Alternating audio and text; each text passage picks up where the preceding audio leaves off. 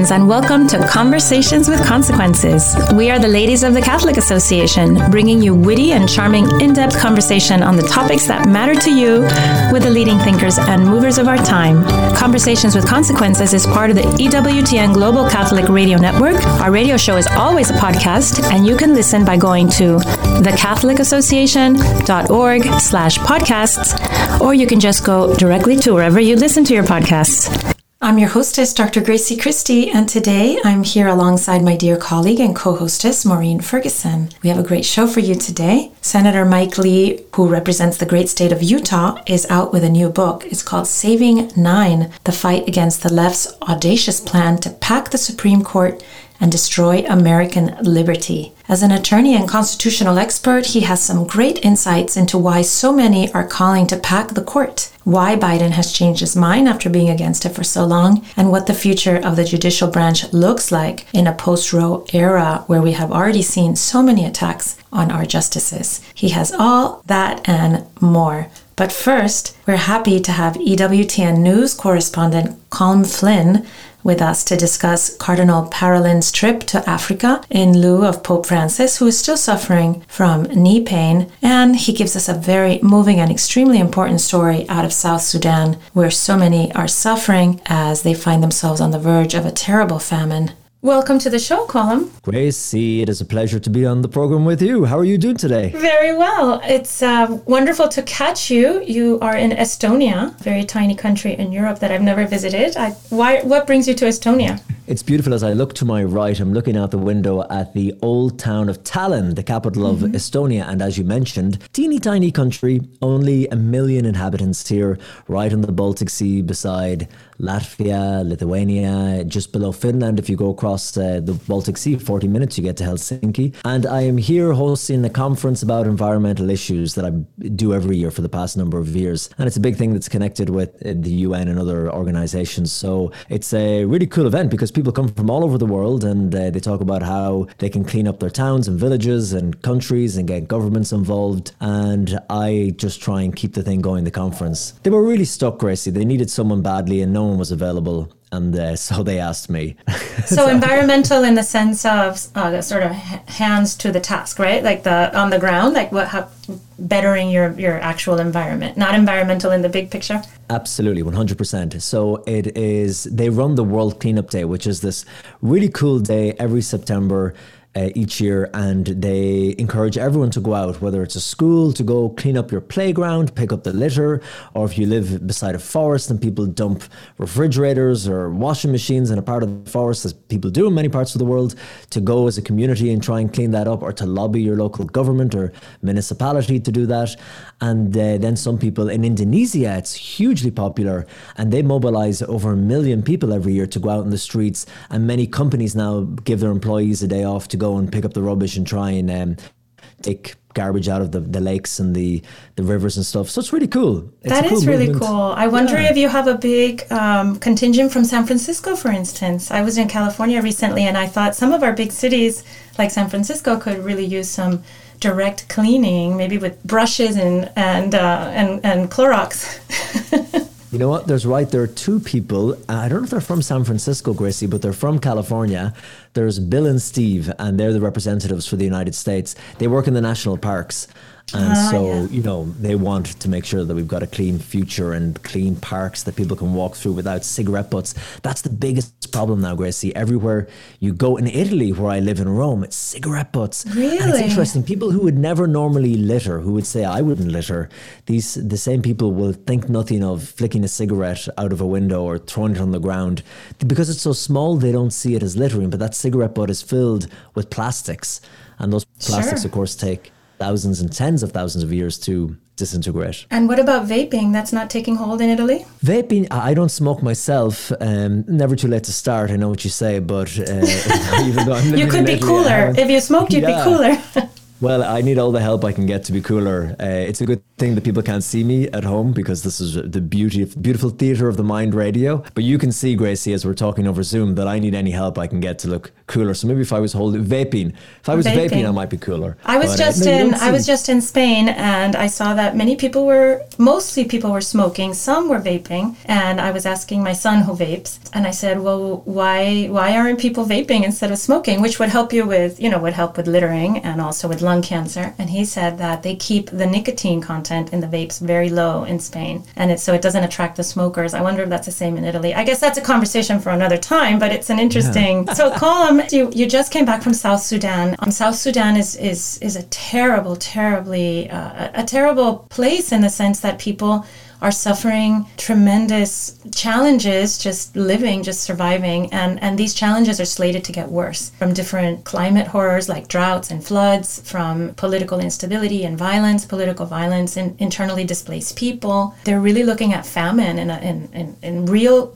the real thing famine people dying of hunger by the by the hundreds of thousands. That's the reason that Pope Francis wanted to go visit and see if he could shine a light on that and, and bring peace, some peace to the country and stability. And he wasn't able to go, but the Cardinal Parolin was able to go, and you were there just before the Cardinal. So we wanted to hear your thoughts about South Sudan and also the Cardinal's visit and what you think the Vatican's uh, beautiful interest in this area could bring. Yeah, and uh, by the way, uh, Gracie, thank you so much for having me on the program as well. And it was a journey that we were looking forward to so much going with the Holy Father to the Democratic Republic of Congo, where he was going to go first and then move across to South Sudan, to Juba, the capital. And, you know, we were surprised as well and disappointed that it, the Pope Francis wasn't able to make the trip. But of course, we completely understand the valid medical reasons why he couldn't. And we went still to South Sudan. We cancelled our trip to Congo, um, but we had some. Um, incredibly powerful story set up for EWTN, in particular for EWTN News in depth. So we were going to film a number of stories there that are uh, being supported by the Sudan Relief Fund, run and operated by Neil Corkery at the head of it. And so when I heard about these stories and the people who were involved in them and the incredible work they were doing in the name of their faith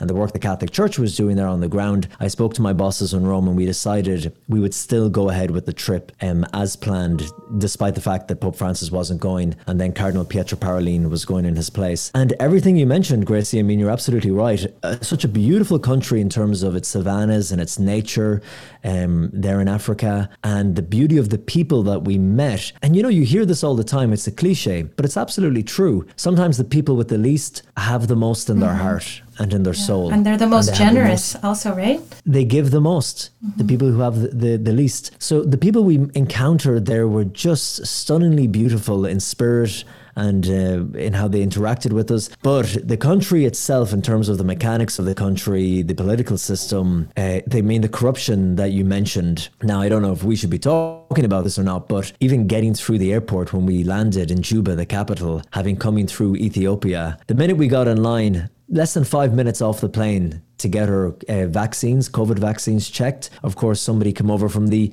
a government official from the Ministry of Health and offered to help us with our forms, fill them out, and then put out his fingers, rubbing his fingers together, saying, "A little gift for me." Mm-hmm. So we said, "No, no, no, no, no," and we were in the queue and we went through that stage, and then we went to get our visas checked. Now, we had the proper visas. We got them at the embassy, the South Sudanese embassy in Rome. And of course, there was a problem didn't have all the documentation they said which we did. And so i was taken in. They could see that i was the not the, the person who was in kind of leading the crew. So they brought me into a back room and they were flicking through my passport for ages and they were looking for money. And then eventually um, we had to give $100 to get through and get our passports back. And remember we have all the expensive camera equipment with us so i think they saw that. And then we got our bags from the carousel and we were walking out the airport and someone said stop. No these bags need to be checked and certified before you bring them out into into into South Sudan. So in another room, and you can guess they wouldn't let us take the bags unless they got a gift for tea. Is what they called it. You had to pay for everything. Um, as a foreigner there, especially a foreigner with the TV crew, uh, getting through certain places, trying to progress in places. Well, Colm, how how do you expect them to feed their families? Do you think that their that their salaries cover that? I would I would imagine not. Well, yeah, you of course the average salary there. The police officers, we had three three police officers with us with us each day, and we had to pay them. I think it was around fifty dollars a day. We paid them in hand. Mm-hmm. Uh, they were there doing it unofficially for us. They weren't doing it as part of official police work. And one of them told me that his sorry, mm-hmm. four dollars a month, a month, a month, four dollars a month. Now of course, when you put it in that way, when you look at that perspective, it's not such a bad thing when you're handing out money here, there, and uh, everywhere else. But it shouldn't be like that because it is a minerally rich, resource rich oh, oh, country. Totally, totally. And it should be the government that is paying these guys. Mm-hmm. But as well, it was for safety too, because you have stories of kidnappings in South Sudan. Uh, you have, you do hear horrific stories, even though they do live in peace at the moment. And the signs of that war and the violence, they loom everywhere when you're driving around you see people with machine guns, you see security guards and military. It's a heavily militarized country. But again, I, I don't want to focus on that. That's just kind of a way to show you what mm-hmm. it was mm-hmm. like for us entering the country. And then you had the sweltering heat and the little scorpions on the ground in the place we were staying. And the hyenas, you would hear the hyenas howl at night. But again, the people that we met and the church the Holy Ghost Fathers, the lady Nolene Lochran from Ireland, who's working with the people in the worst conditions. That was inspiring. It's wonderful how where where misery is greatest, you also have the greatest holiness, right? Like holiness rises up to meet where where human misery is so so strong. So you're able to see both of those things, the, the, the terrible human misery and the holiness of people that put themselves in, in danger and in and that terrible discomfort of, of, of, of being in that place when they could be somewhere comfortable, right? Yeah, and it's it's the, the, tapestry of life that contrast. You know, why do people suffer? Why is there pain? Why is there darkness? You focus on that. You could, or you could focus on the light. And even though you see such pain and misery and suffering there of the people, again, the light that shines from them and the people who are going there, as you said, who could be back home in the comfort of Europe or in Ireland, as the case of Nolene. Um, but no, they've devoted 10, 15, some, some of them 20 years to being there with the people, looking for what in return? Not money, not uh, fame or fortune. They're you know, us with the TV cameras, this is a rarity us coming in. And so that isn't, that's just an amazing thing to see. And to see the church, the church there where people are at their lowest helping, or Catholic organizations like the Sudan Relief Fund, um, that is incredible to see. The church at its best being there for people. People with leprosy, one of the places, we filmed in a number of places, an orphanage in Juba, the capital that looks after street children. We also filmed in a school run by Loreto Sisters, and they are educating young women. The school, a secondary school, just for a high school just for young women, because in South Sudan at the moment, women after they go through puberty, really their role is to be sold off for cows as a wife. And that's how the family grows its wealth. Because in South Sudan, I think they told us around 1% or just less than 1% of people have bank accounts. And really, their currency is cows. Mm-hmm. They're cows. Mm-hmm. So the, uh, the way a family obtains more cows is by uh, having daughters to sell off or swap for cows for marriage.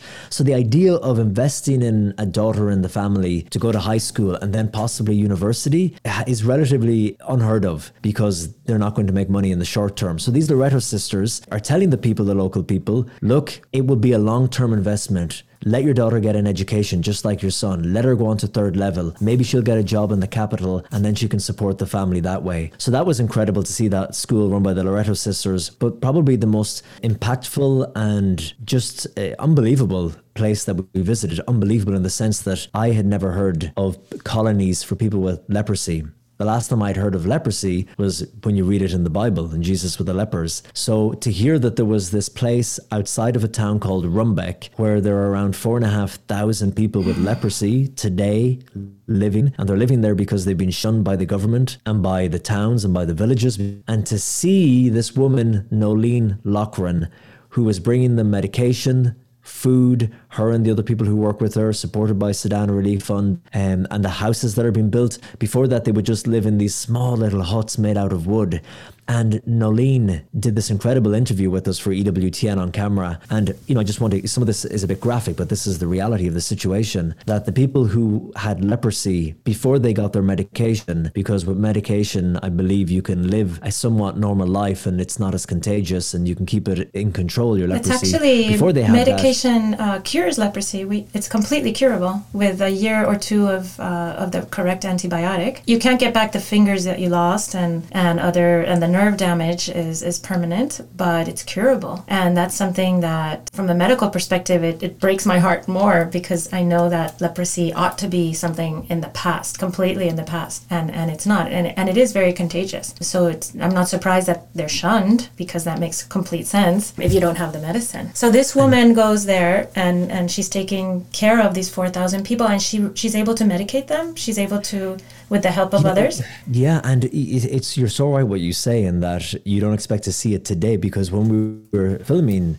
we saw the people with their fingers missing, and these mm-hmm. were mainly the older people when they weren't getting the medication when the ah, government okay. just pay for the medication. So a lot of the elders in the village and the elders they would come up and you would shake their hand and you'd realize there was one finger missing, two, three, four. Some mm-hmm. some of them had no fingers at all, just a stump of a hand, and the same on their feet. So when they would get the leprosy, you know, correct me if I'm wrong, on their fingers or whatever to stop it spreading, they would just remove the fingers. They would have to take them off. Well, they they rot off. The fingers fall off because uh, leprosy attacks the nerves, and then it's something like like advanced diabetes in that sense. It, it destroys the joints and the and all, all, the bones erode, and then you lose. It's a terrible, terrible disease. I've worked in a leprosy clinic actually in you Miami. Did? Okay because uh, yes, and Miami has a leprosy clinic because we uh, there are several in the United States because people come in and out of the country from countries like South Sudan who have that have leprosy that's endemic. So we have clinics here in the United States. But immediately the people are placed on the correct antibiotic, and whatever damage has been done can be reversed, but the damage doesn't continue. So no one should die of, of mm. leprosy uh, in this day and age or have to be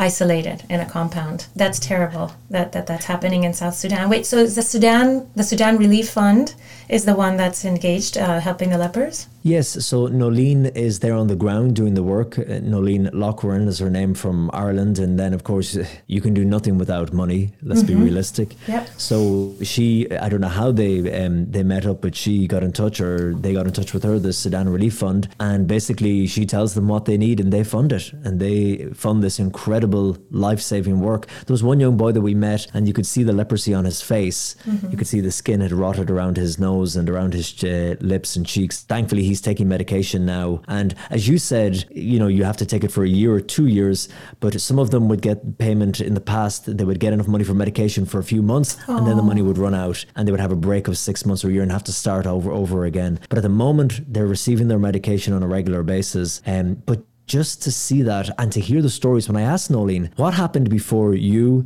and the Sudan Relief Fund came here to do this work? She said the people were here on their own with no medication. So they would get worse and worse. They would get weaker. The leprosy would get worse. And she said basically, and it, it sounds horrific, but again, it's the reality, the hyenas would come during the night and they weren't, they were in these little wooden huts and they would take who they could take. Um, thank God that is changing now. Still, conditions are really bad there. They don't have electricity, they don't have running water, they have some pumps, but uh, it's a lot better than it was. What other what other uh, things does the Sudan Relief Fund uh, fund uh, in, in South Sudan? Well, that was the main thing that we filmed them funding, which was the medication for the people, the food, also housing, making these small kind of concrete houses for them to help protect, as well as you mentioned the the extreme weather conditions. They had flooding in the past 12 months, extreme flooding, and before that they had extreme drought, which decimated their crops. Organizations like the World Food Programme, run by the United Nations, but now the World Food Programme have announced that they're really scaling back their relief work in South Sudan because of the rising food prices as a result of the war in Ukraine.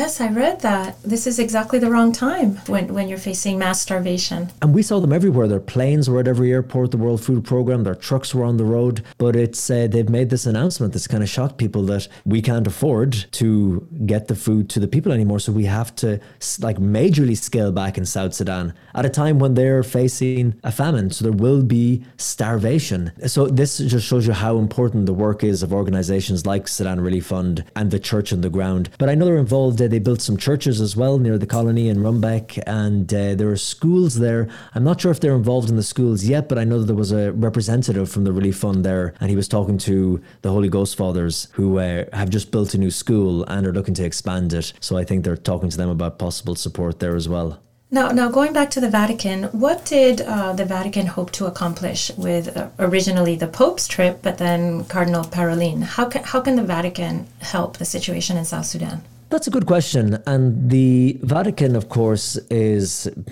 what represents all those missionaries that are across South Sudan. Uh, working under the umbrella of the Catholic Church, uh, like the Loreto sisters we met or the Holy Ghost Fathers. Um, and I think the Pope wanted to go to do what he does really well, show his closeness to people, like he did when he went to Iraq. And uh, I think he was going there to show his closeness to the people that they're finding their feet. South Sudan is a new country. Mm-hmm. It's the newest country in Africa. It's one of the newest countries in the world. And really, they're trying to find their voice and their identity as a nation and as a people. And they have been through much suffering, be it war, be it starvation in the past, be it the drought, the and uh, you know they're looking to the future, but it's difficult when the the odds are still stacked against you. They're they're kind of wading through thick water trying to make it. The hope that we saw were the young people. The young people were really beautiful, the ones we saw in the school. And I think Pope Francis was going just to, to show his closeness to the people and the closeness of the Catholic Church to the people there that we are with you in the good times and the bad times, and uh, you can always rely and count on us. And then Parolin, Cardinal Parolin going, I think that there was disappointment and there was some confusion in the bishops that we spoke to why the Pope cancelled the trip to the Congo and to South Sudan, but then is still going ahead with the trip to Canada straight afterwards, oh, let's say. That I didn't so, know. Yeah, they were, Maybe know, he'll still have to cancel, possibly if his health doesn't improve? Well, it's coming up fast on us, and uh, possibly there's always the possibility. But I think the Vatican have announced uh, the detailed itinerary, and they had uh, they had announced the plans for South Sudan and Congo too. So we thought, okay, it's going ahead. That's why we've pushed ahead with our plans. And um, you know, there's different. The Vatican, of course, is, is sometimes it's difficult to get and information out mm-hmm. of the mm-hmm. Vatican press office. Uh, they're doing the best they can as well. So we're often playing catch up, and uh, we're always looking for little signs from the press office of the Vatican. So now they've released the uh, full itinerary for the Pope's visit to Canada. So we have the itinerary for that papal trip. So we are full steam ahead. I'm going there in a few days to do a preview of it. You know, they were disappointed that the Pope wasn't coming. Of course, they had put so much planning and preparations into this for a country that is unstable politically and in terms of safety. They really had a massive security detail put in place. They had told me, and massive logistics and planning to make sure that the Holy Father was safe and everything went according to plan. And everybody who wanted to see him in the country would have an opportunity to come and see him. And so for that to be cancelled at the last minute, of course, they were disappointed. It's only natural. So I think uh, Cardinal Pietro Parolin going in his place was a way of the Vatican showing we are still with you. And even though the Holy Father cannot come, unfortunately, um, the second in command is here with you to hear your concerns, to bring them back to the Pope. Well, let me ask you it, it, sounds definitely like the, the church is very engaged in helping South Sudan, but is there a strong Catholic population in South Sudan? Not hugely, no. Lots of different types of Christian churches. Actually, uh, the priest that we spoke to, who we spent much of the time with, he was saying as well, you know, a lot of uh, voodoo, kind of um, witchcraft as well in the very rural areas that would still be strong.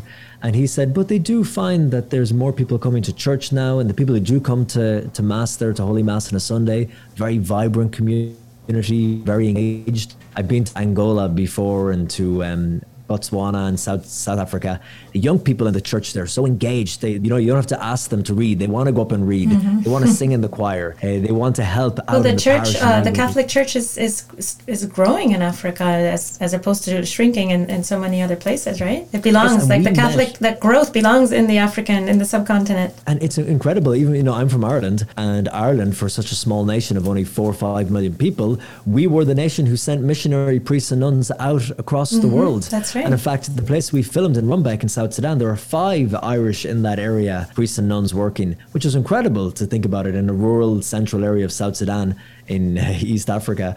But what was uh, beautiful to see is that some of those are heading back now because of their age. Their superior generals are calling them back to their headquarters, and it's the locals who are taking over. So they're empowering the locals. Uh, the Holy Ghost Father we spoke to, who's been there for 15 years, he's leaving, and it's a young African priest who's taking over. Oh, that's and wonderful. they're going to be the ones who will be the ambassadors and the role models mm-hmm. to other young people that, you know, what, what kind of job or what kind of profession or what kind of vocation do you have in life? You know, look at me. I'm one of your own. I'm from the village. I'm from the town. And I've taken this vocation to the priesthood to be a Catholic priest, and maybe you could you could be next. So that's beautiful to see them handing it over to the locals. But also we have them, the African priests are leaving Africa and they're going over now, and they're missionaries around the world. We have uh, many of them now in Ireland. How the tables have turned. It's it's it, I'm never surprised when I go to a parish and I and I see an African priest and I hear those those those what to me are sweet accents of, of the African speaking English. Oh, you know, my actually my husband and I were married by an African priest here in Miami.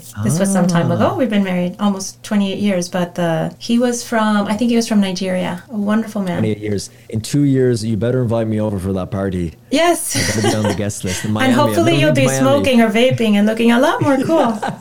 I'll be hooked on the vaping by then. Oh, that's funny so, Colin, maybe since it sounds like you're going to be visiting Canada and covering the Pope's visit, maybe we can have you back on and you can tell us how, how that goes, how that went, and, and what the Pope will be doing and, and accomplishing in Canada, the great the Great White North. We head to Edmonton in a few days and uh, possibly Quebec City. We're still finalizing the plans, but yeah, whenever you would like to have me on. I'd be honored. It's uh, it's great to be on, and thank you so much for taking the time to put up with me rambling and ranting about. No, it's fabulous. Thank you. Wonderful to have a, a real life uh, view of South Sudan and that, and to remind us all to pray for for all the suffering there, and that that God will avert the the famine somehow. That something people will come through and food prices will come down. I think about it when people say, "Oh, I went to the grocery store and the shelves were bare," and I think, "Well, yeah, so you had to buy some brands that you're not used to, right? Or or wait to get your cereal next week." But you know, when we have these inconveniences, other people die of starvation in, in other countries yeah. and other and continents. That's the incredible thing about doing these trips is it does put things in perspective, not just for me and the crew, but I think for our audience who watch then on EWTN. I mean, look, everyone has their crosses mm-hmm, to bear certainly. and everything is relative you know everyone is the center of the universe and what is real to us can be very real and painful. Mm-hmm. Um, and somewhere like South Sudan, for most people, can just seem like a world away. You've never been there, you've never been to Africa, even. You're just like that. That's a world away. That place, and it doesn't get a lot of coverage on TV anymore. No, never. Um, incredible thing about um, for EWTN and for EWTN News in Depth, you know, because it's not cheap to go to these places and do these reports. It's resource heavy, it's personnel heavy. It's it's not safe either. Mm-hmm. It's quite risky. Oh yeah. But to, for EWTN going out there, so I, I love that about EWTN. They're saying, well, if we're broadcasting around the world and we've Catholics around the world, albeit a small community in South Sudan, we should go there too. It's a privilege to have you today, Colm. And thank you so much for your reporting and for sharing your time with us. And to our listeners, please make sure to catch Colm Flynn on EWTN News in Depth every Friday evening with Montse Alvarado. And also, please consider supporting the very important work of the Sudan Relief Fund by visiting sdnrlf.com. Thank you again, Colin. Gracie, thank you so much.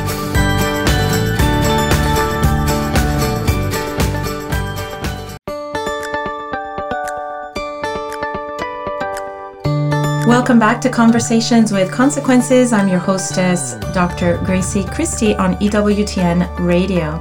I'm here alongside my dear colleague and co hostess, Maureen Ferguson. Senator Mike Lee who represents the great state of Utah, is out with a new book. It's called Saving Nine. Welcome to the show, Senator Lee. Thank you very much. It's good to be with you.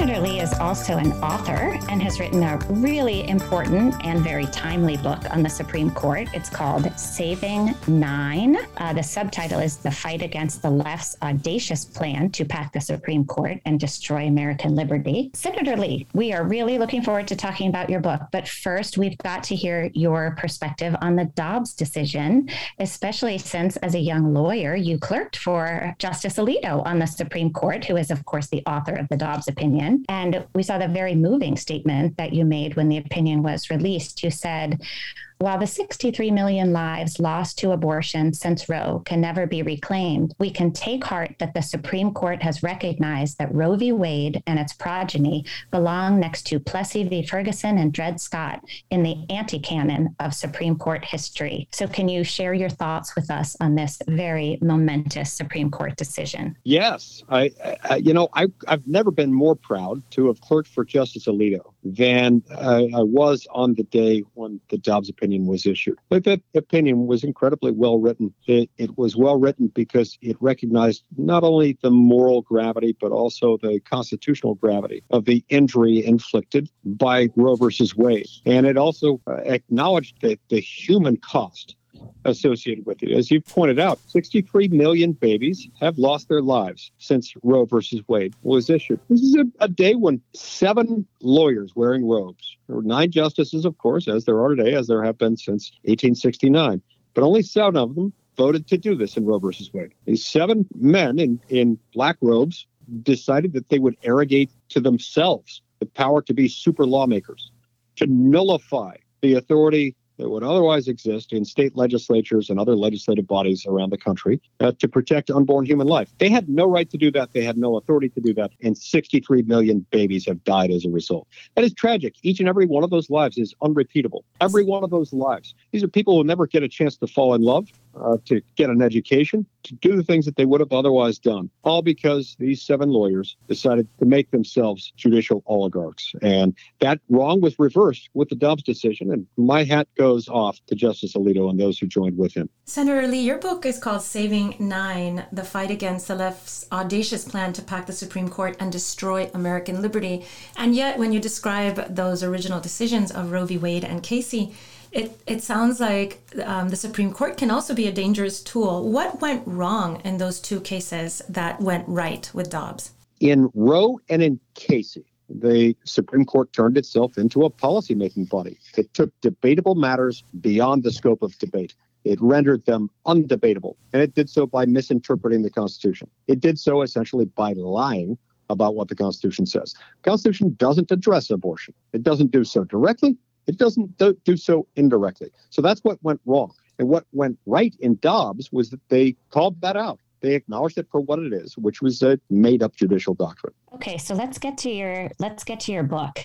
Um, can you summarize for us the book's thesis? I wrote Saving Nine because I anticipated what might happen in the Dobbs case. First thought of it even before the Supreme Court had started uh, had decided to grant review in this case. But I anticipated that something like Dobbs might come along, and that if and when that happened, the predictable, foreseeable result by the left would be to try to demonize and delegitimize and denigrate the Supreme Court of the United States, and that that would culminate in an, an effort, in an attempt to undo the Supreme Court of the United States, to remake the Supreme Court in the left's image of itself. And that is exactly what has happened.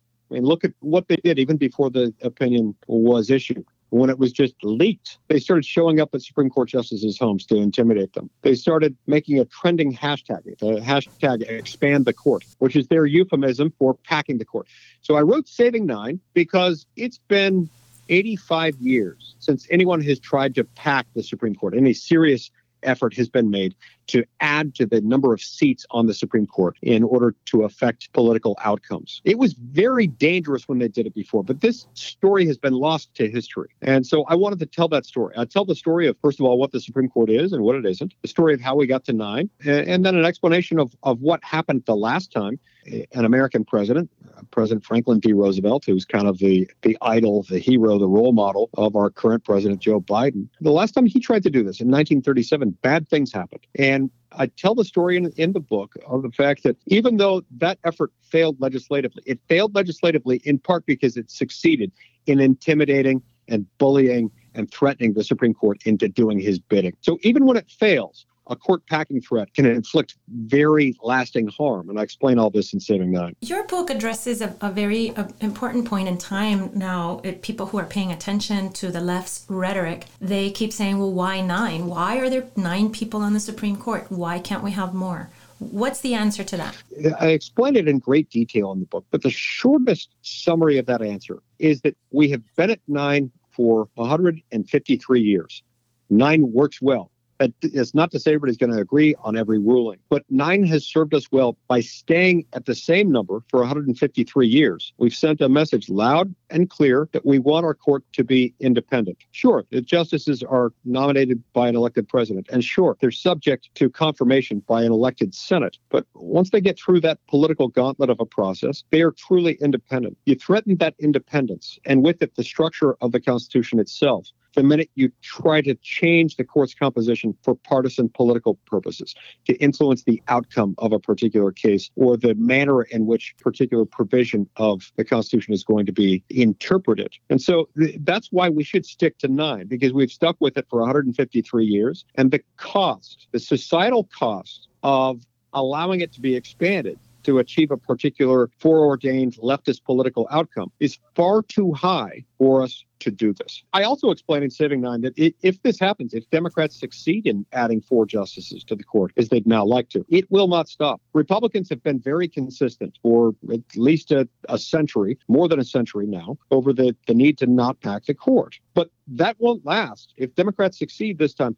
mark my words, the next time Republicans are in control of the House, the Senate, and the White House, they'll pack the court again. Why were the Republicans not getting on the bandwagon to pack the court? We didn't go that route because we understood then, as we understand now, for the reasons I explained in Saving Nine, that the cost of expanding the court in order to achieve a more desired outcome was too high, mm-hmm. and that that would set us up for a Pyrrhic fleeting victory. This would never become settled law. We knew that we were right on the law with regard to Roe versus Wade. We saw that from the outset. Even leftist legal scholars were loath to try to defend Roe on its own merits because Roe was to describe it as deeply flawed is an, a, a vast, vast understatement. Roe was severely wrong and we knew it would eventually be overturned, but that if we overturned it through the wrong way, if we overturned it by packing the Supreme Court, that would prove to be a fleeting victory rather than a permanent one. Your book also takes us back to the days that President Biden himself used to call the idea of court packing boneheaded. So, yes. you know, fast forward to the current administration, the Biden administration, where President Biden seems to be all over the place on this question. So, where do you think this goes from here? It, it's definitely a major part of the Democrats' playbook in the Senate. So, from your perspective in the United States Senate, where do you see this going? Yeah, just just as Joe Biden used to be opposed to Roe versus Wade, Joe Biden also used to be opposed to court packing, calling it a bonehead idea. A whole lot of other liberals have agreed with him, including Ruth Bader Ginsburg, as recently as three or four years ago, just shortly before her death. She said it was a bad idea. And so all that changed because the far left radicals within the Democratic Party, the far left activists who regard abortion not as something that they would describe today as something they want to be safe, legal, and rare. No, it's a sacrament to them now. And so it's it's something of a mandatory rite of passage for a Democratic politician now to say that they support the right to abortion on demand up until the moment of live birth, sometimes even after the moment of live birth, which is terribly, terribly troubling. But Joe Biden has never been one for consistency, and that's no exception here. Some politicians and pundits on the left are calling for court packing, I've read, because they're saying that the court is now illegitimate because our new justices, the ones that were put through by, uh, under the pres- under President Trump's administration, you know, they said that uh, Roe was settled precedent and that they lied. Yeah. I've u- I've heard that word. The justices lied, so now they're illegitimate. Yeah, I I addressed many of these arguments in Saving Nine, and you know, this is really disingenuous for them to make these kinds of arguments. First of all, they, they didn't they didn't lie. I've, I've, yet to be shown a single statement that they made that was incompatible with the truth. The statements that they raise in support of the idea that they somehow lied simply say, yeah, precedent matters. Precedent is entitled to respect. They're stating a truth. It's a truism under the doctrine that the Supreme Court uses to deal with precedent, a doctrine called stare decisis. They acknowledge that precedent is entitled to respect, but they also recognize that uh, stare decisis, this idea that you're going to defer to the court's prior decisions, not an inexorable command. It has some limitations to it. Whereas here, you've got a decision like Roe versus Wade that was egregiously wrong from the outset. And whereas here, it doesn't meet up with the criteria that would suggest sticking with precedent even when it's wrong because of the fact that it has not been a traditionally manageable standard. It's not provided a consistent, coherent source of predictability in the law. Uh, that there aren't reasonable expectations that have been built up around it, in part because it has itself never been settled law you don't have to stick to that. These justices never claimed otherwise. I address specifically in the book the other argument they're making in this area, suggesting that uh, Republicans somehow had been guilty of court packing because we confirmed Republican appointees to the Supreme Court. That is utter nonsense. It, it, there's nothing similar uh, between that and adding to the number of seats on the Supreme Court. Look, I, I cannot state this too strongly. This is why everyone, everyone within the sound of my voice really should read this book. Uh, buy it if you can. If you can't buy it, borrow it from someone. Check it out from a library, but just read it. Everyone needs to read Saving Nine for the simple reason that this is about much more than the Supreme Court of the United States. This is about saving our Constitution. This is about saving our republic.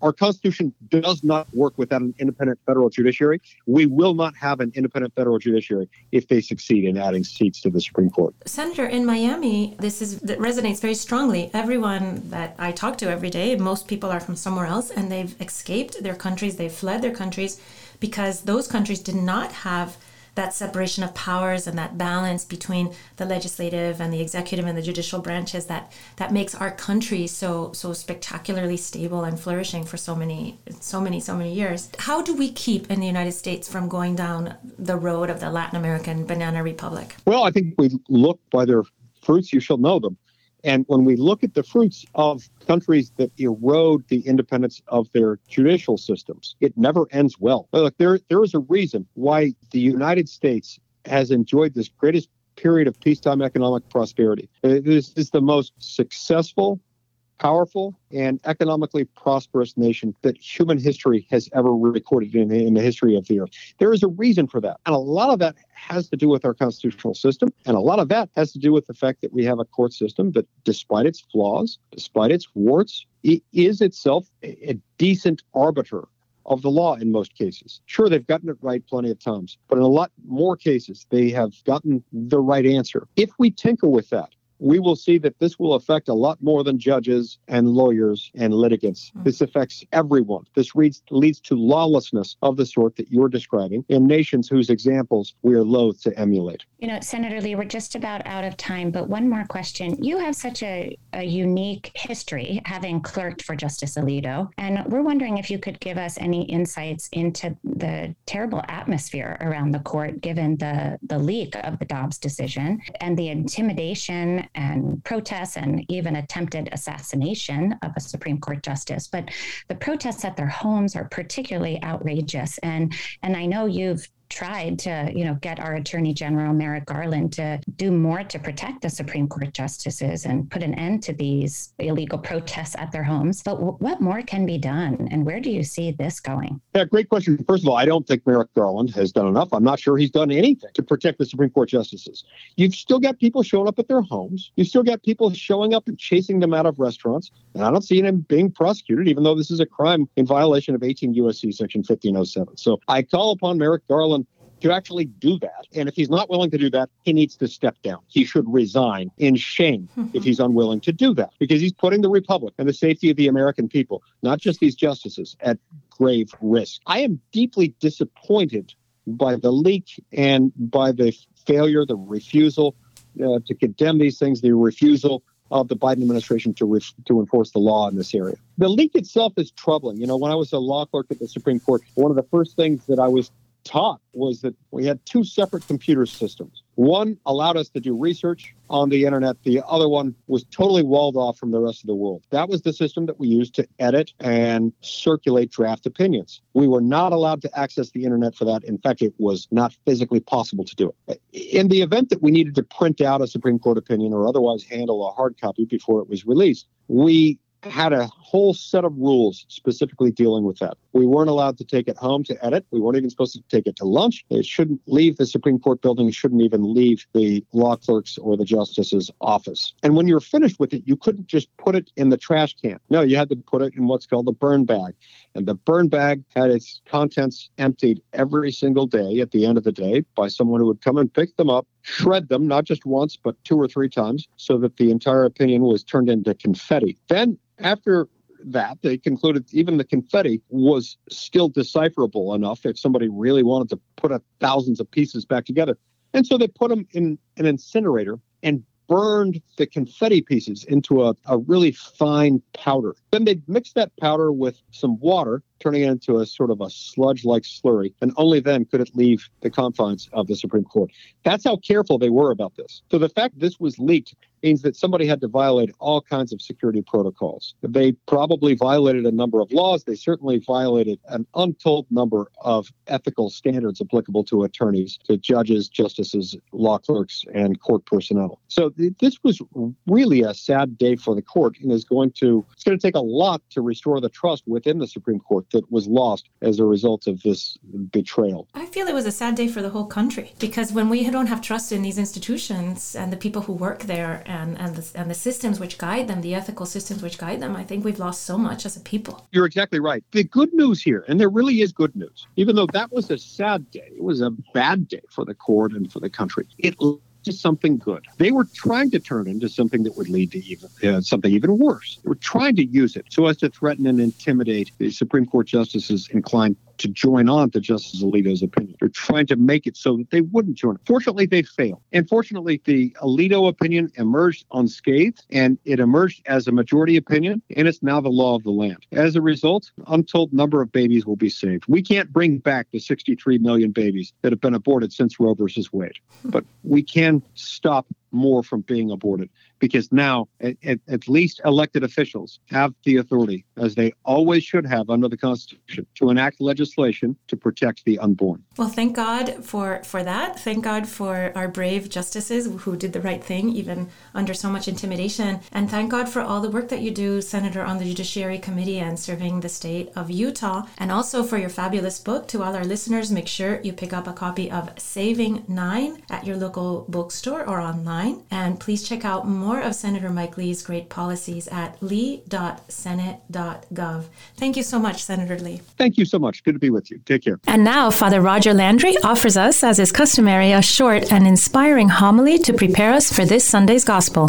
This is Father Roger Landry, and it's a joy for me to be with you as we enter into the consequential conversation the risen Lord Jesus wants to have with each of us this Sunday, as we eavesdrop on the dialogue he has with Saints Martha and Mary in their home in Bethany. We all know that one of the most important things in human life is to learn how to set and keep proper priorities. Often, the difference between a happy and unhappy life, between a rewarding and a wasted one, centers on whether we've set the right goals and perseveringly sought to achieve them. It's getting harder today for people to set and achieve these priorities. So many of our technological advances, while offering great possibilities to improve our lives, often just leave us torn apart by a list of to dos that seems just to keep growing, enslaving us to so many tasks that there seems to be no no time for the things that deep down we know are most important. A few years back, there was a poll of American women that revealed that their greatest desire is for more time. There's not enough time in a day, they say, to accomplish all of the things they have to do, from work to taxing their kids from one event to another, to various chores around the home, to countless other time consuming activities that occupy their ever diminishing waking hours. Scores of American men have long complained that because of all the demands at work and the fulfillment of other duties, they have less and less time to do the things that are really fulfilling. Even many teenagers and young kids today today have to keep a detailed calendar because with lessons, sports, homework, even play dates,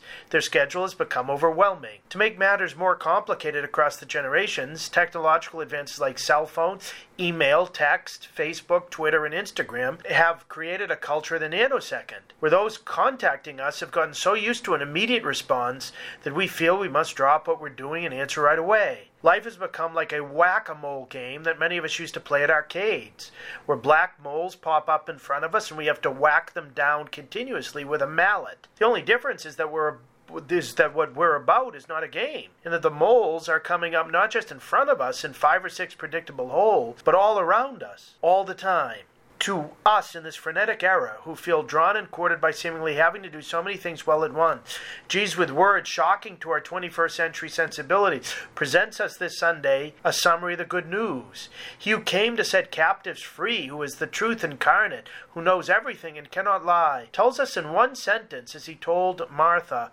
the secret to our liberation. You are worried and distracted by many things. Only one thing is necessary, he says. In the scene from this Sunday's gospel, Jesus helps us to learn what that one thing is, what our true priority needs to be. Martha and Mary welcome Jesus into their home, but they seek to welcome him in two different ways. Martha seeks to please the Lord by doing various things for him. St. Luke doesn't specify what she was doing, but anyone who's hosted a guest knows the types of things that would have characterized her hospitality. Finishing up whatever cleaning might be done, setting up the place to eat, and doubtless preparing a meal. When Martha, however, solicits Jesus' authoritative help in persuading her sister Mary to share in the work, she receives what at first glance seems to be a mild rebuke. To her plea, Lord, do you not care that my sister has left me to do all the work by myself? Tell her to help me. Jesus, rather than doing so, says to Martha, Martha, Martha, you are worried and distracted by many things.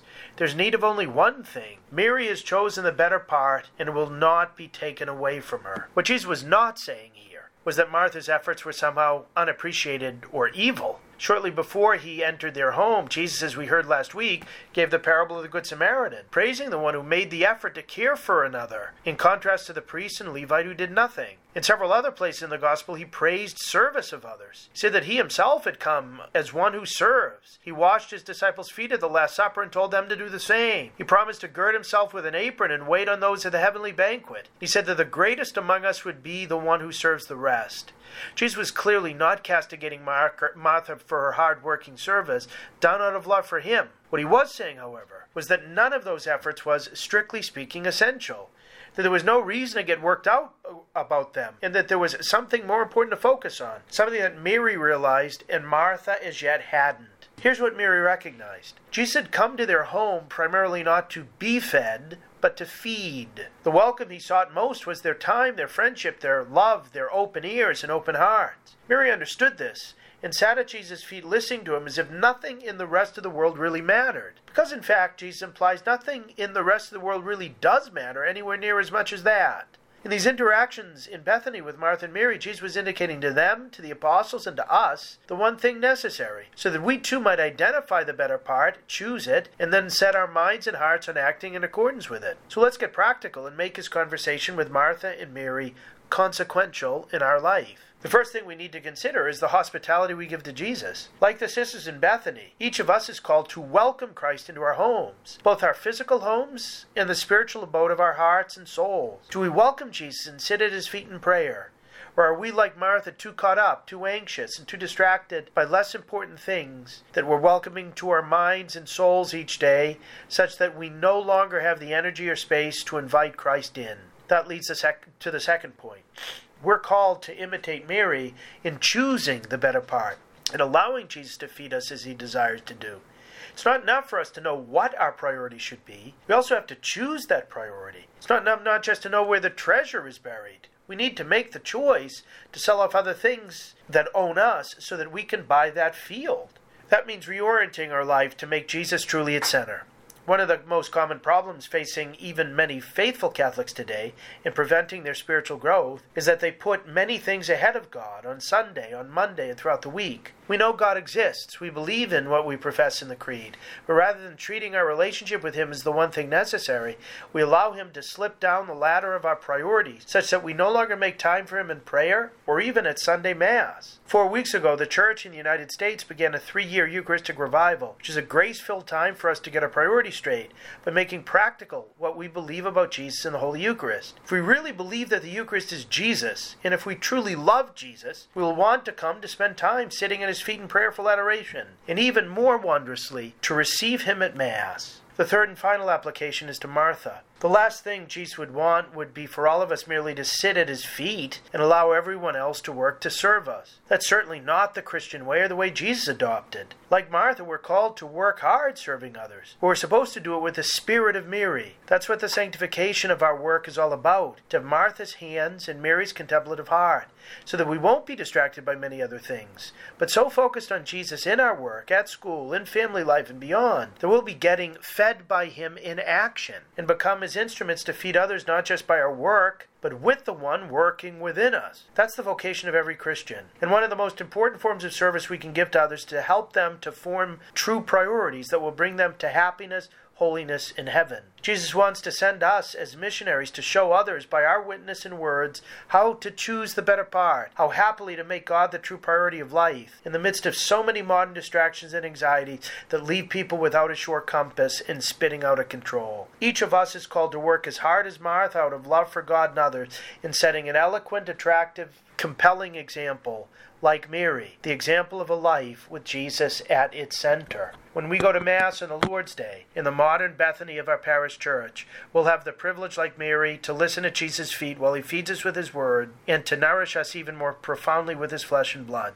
We ask him through this nutrition to give us the courage to reorder our priorities, to base our lives on what he indicates in his conversation with these two sisters. Jesus is the one thing necessary. Mary chose the better part, after Jesus' gentle correction, St. Martha, we believe, ultimately did too. Now let us ask them to intercede for us before Jesus' feet in heaven, for the grace to make the same choice today, tomorrow, and each day going forward, and to help us to become apostles sent out to help others order their life to the one thing necessary, to choose that one thing necessary, and to come with Martha and Mary to the heavenly banquet. God bless you all. Thank you, Father Landry. To hear more from Father Landry, check out his website at CatholicPreaching.com, and you can also catch his writings at EWTN's own National Catholic Register. A big thank you to all our listeners for joining us. I hope that this show was I hope that it gave you more peace and more hope and more joy, and you go with our prayers.